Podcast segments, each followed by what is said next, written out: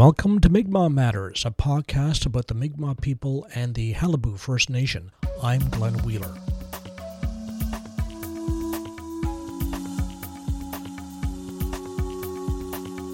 Caribou was our main food source, but when we were out on the country catching fur, if we didn't have caribou meat, we often roasted fox over an open fire.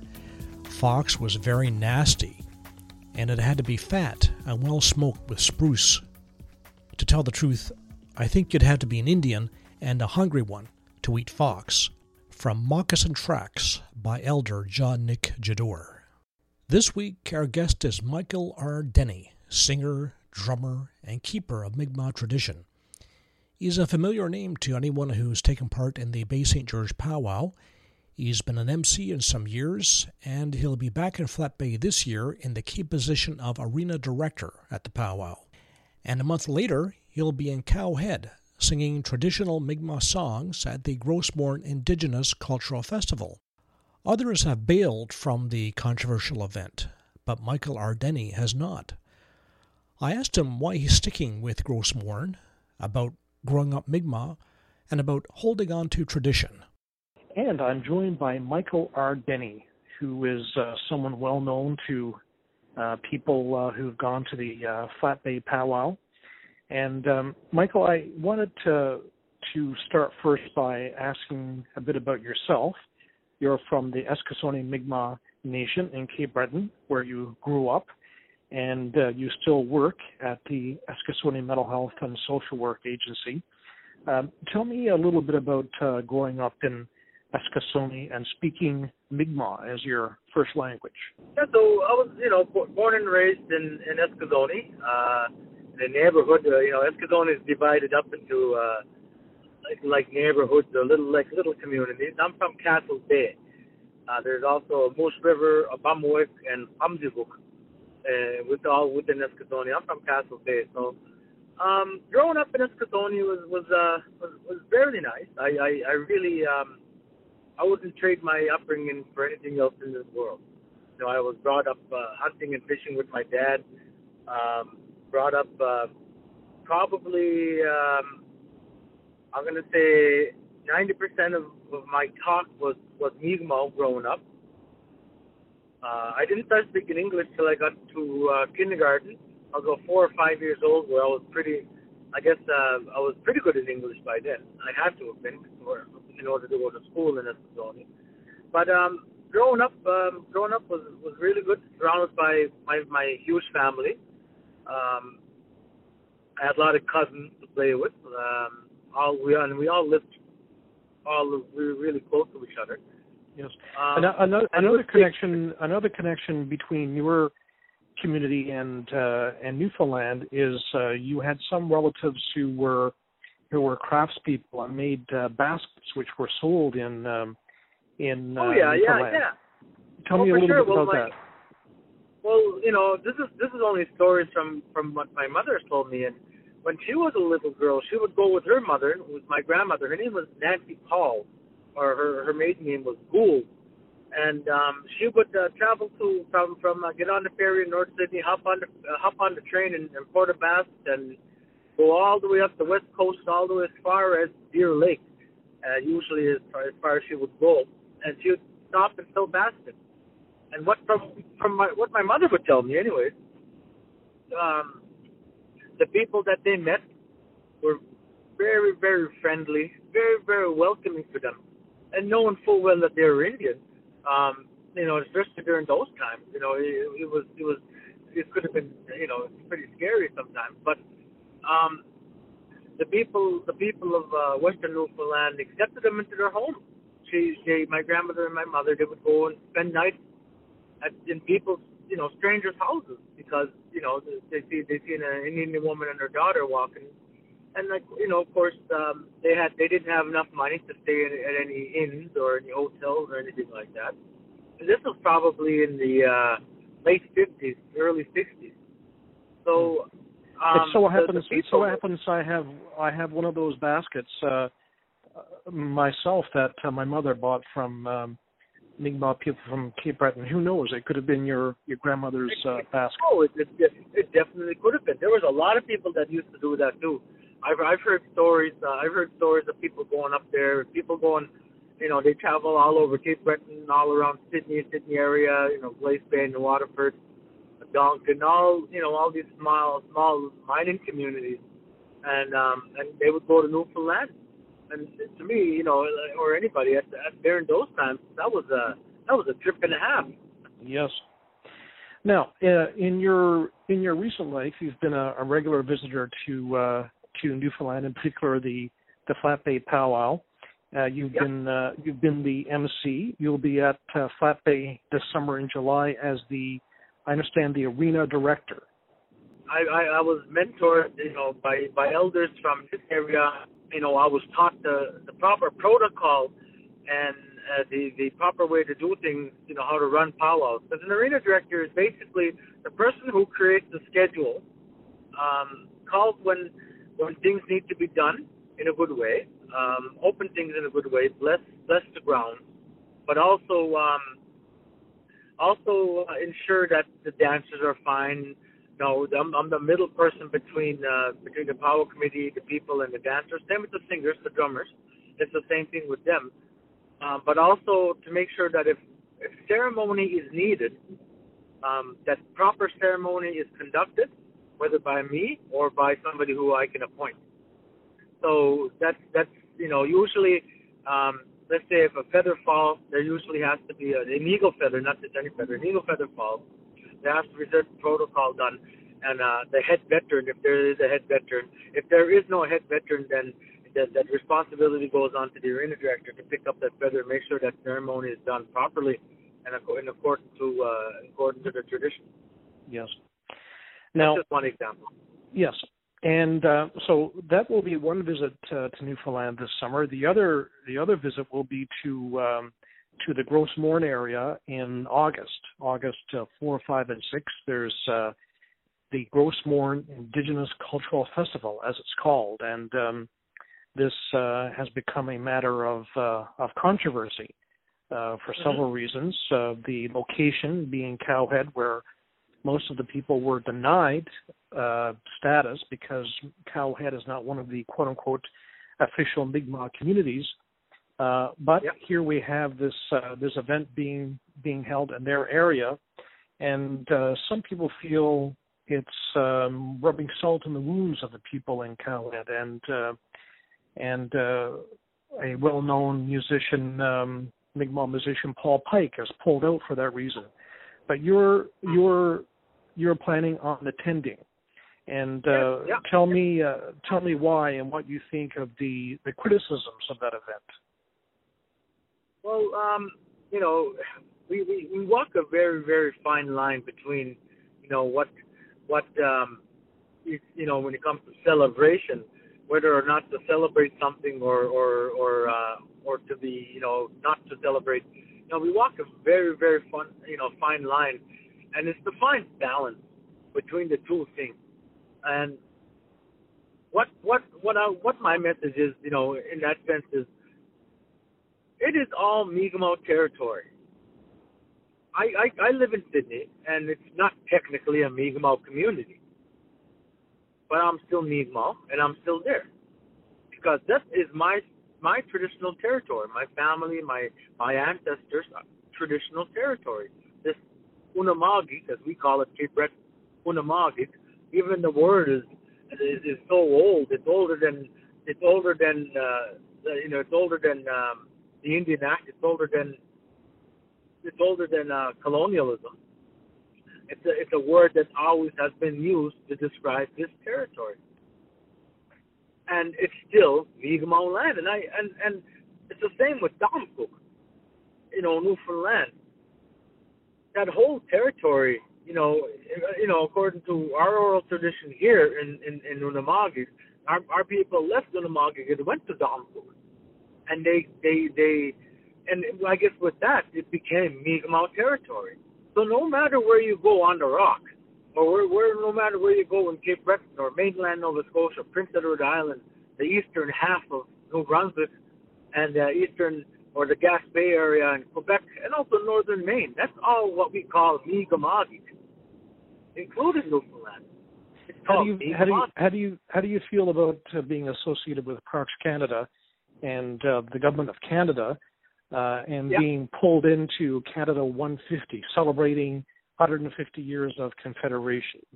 Uh, do we have, well, as Indigenous people, a lot to celebrate from uh, these 150 years? We have residential schools, racism, colonialism, bad uh, conditions on reserve. Is that something yeah. to celebrate?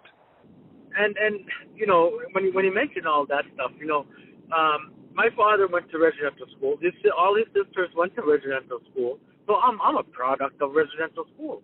Um, my family was forced to move to Eskasoni during centralization. Uh, the racism, you know, the reserve conditions I, I I've lived that and I've survived through that. I'm not celebrating Canada's 150 years. What I'm celebrating is my ancestors, my family, my father, his, you know, his parents and their parents before him, our ancestors, celebrating the survival of 150 years of, of turmoil uh, being pressed on us by the Indian Act, by residential schools, by colonialism, but we survived, and that's what I'm celebrating. Here in Nova Scotia, we're we're um, we're doing a uh, an, an event called the the Grand Pré uh, Grand Pré Indigenous Festival. It's it's um it's a festival that we're having in partnership with uh, Parks Canada. And um and the and the province of Nova Scotia and the Mi'kmaq of Nova Scotia, bringing in the Acadian, uh, French Acadian and Mi'kmaq cultures and celebrating those both. And it is being held at Grand Pré, Nova Scotia, in mainland Nova Scotia, and um, it, it is a Canada 150 celebration per se. And for me personally, you know, and I'm only speaking on on behalf of myself. You know, I'm not celebrating again. I'm not celebrating Canada's 150 years. I'm celebrating 150 years of the, the the stuff that we had to go through to survive and to be here today, and so that we can celebrate things like this and and my family was one of the families here in Nova Scotia that kept the language and even kept the songs and the dance. So we have a lot, you know, a lot reason to be angry, but we're we need to be able to move past being angry. We need to be able to move on and to find something where we're celebrating and practicing our culture, we're practicing our dance, no matter what set it, it's going to be in because that culture, that that language has survived. Let me ask you about this idea of the indigenous, an indigenous festival. Some people think that's watering, uh, watering down. It's we're going to have a lot of tourists in Gros Morne, and um, and uh, some people it's been called on Facebook a uh, a dog and pony show for tourists to uh, to uh, to see Mi'kmaq culture. So it's kind of like a uh, a cheapening of uh, of Mi'kmaq tradition to amuse uh, these tourists who probably don't know a lot about Mi'kmaq culture and just stumble upon it. Is that um, is that an appropriate thing? Well, a powwow is a social event. Powwows are meant to bring people together, to show dance styles, and to show songs that they hear, you know, and to and to practice culture powwows are meant to be public. I don't see any difference between the the the uh, Gros Morne uh, the Gros Morne festival, right? I don't see anything different in the sense of powwow and and, and festivals, indigenous festivals, or or any festival uh, for that matter, are are largely public, including powwows. And our culture was meant to be inviting when when the French landed here in our territory, we invited them. We invited them to be our allies, to be our friends. Even the word, you know, even the word Mi'kmaq. The word Mi'kmaq is even uh, a, a a term that the French used, and that's what apparently that's what we call the French because we we would yell to our friend Nigama, Nigama, or Nigama, my my family, my friends. So the French heard that they thought we were saying Mi'kmaq, Mi'kmaq. So that's what they thought, or that's that's what they think the word Micmac or Mi'kmaq came to be. So even that in ourselves, it shows you that that we were so inviting, and all our all our festival, our dances. I go to a powwow here, anywhere, and actually, when I say here, here on the mainland, whether it's Ontario, Quebec, in the United States, wherever I travel, powwows are open for everybody, whether you're a tourist, whether you're Canadian, whether you're American, whether you're non-native. And I know, I know the big word over there now. I know it's carded status or non-status. It, it doesn't matter.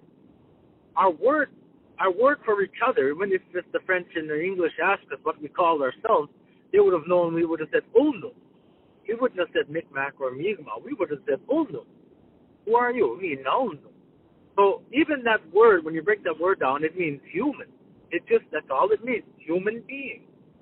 And all our people did not discriminate against each other. Everybody's Ulnu. In the sense that everybody's welcome to our celebrations, everybody's welcome to our ceremonies even.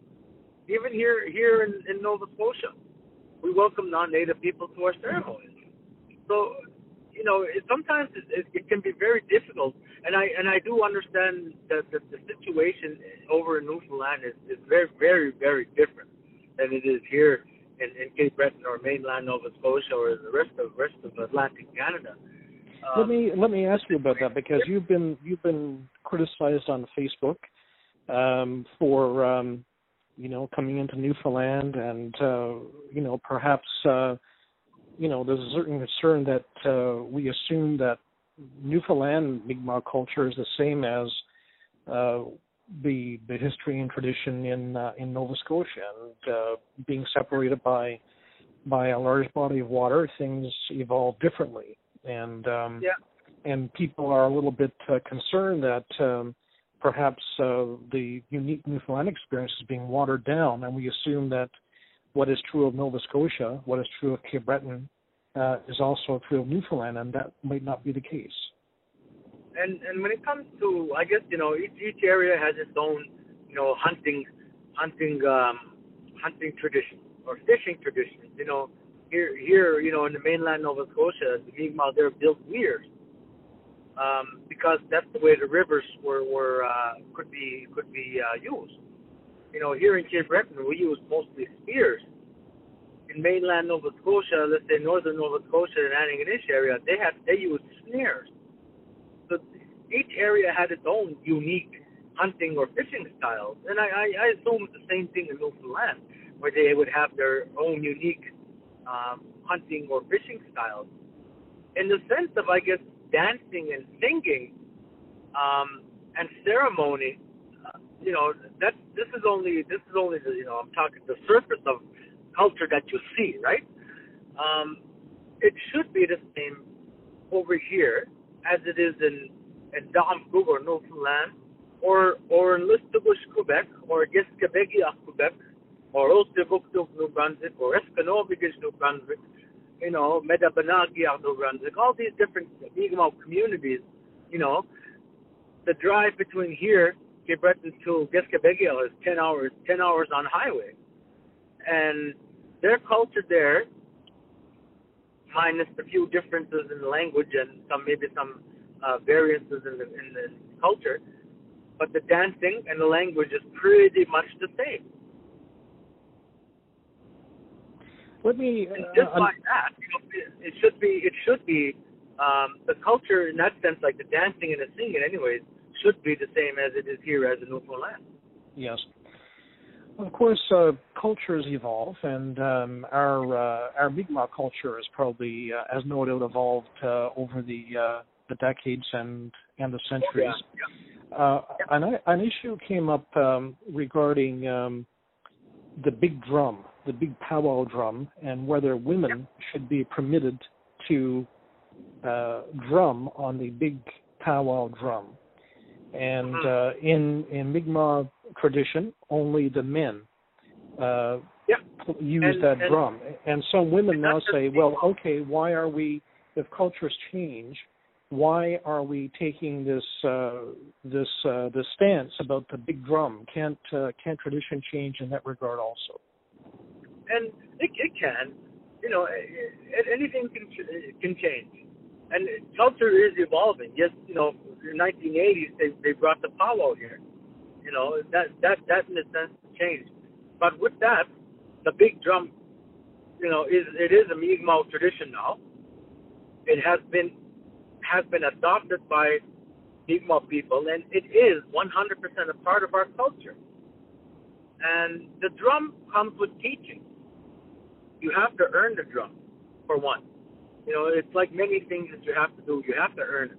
You have to suffer for it in order for you in order for you to be able to uh, to carry that drum. And with that drum, those teachings came. And and I can go very quickly with it, but you know, give you the cold tone version of it. When the drum was created, it wasn't created by us. It wasn't created by women. It wasn't created by the men. It was created by Creator, God, Yizul, Islam, whatever you may call him. Created that drum, brought it to the women with instruction, and that instruction was, women can create life men can't. We can try all day long, but that's never ever going to happen. You know, we only play a part in, in, in that creation. So when that drum came to, uh, when Creator gave that drum to the women with instruction, and that instruction was to give that drum to the men, so that the men can may find their strength and be able to create that sound of life. You know, all of us are in, all of us were born in our mother's, you know, we were in our, our mother's womb, and you heard that drum beat because people say that the drum beat, you know, the drum beats the heartbeat of Mother Earth. It's actually a lot deeper and, and deeper than that. It, it goes to every single one of us, and it connects every single one of us.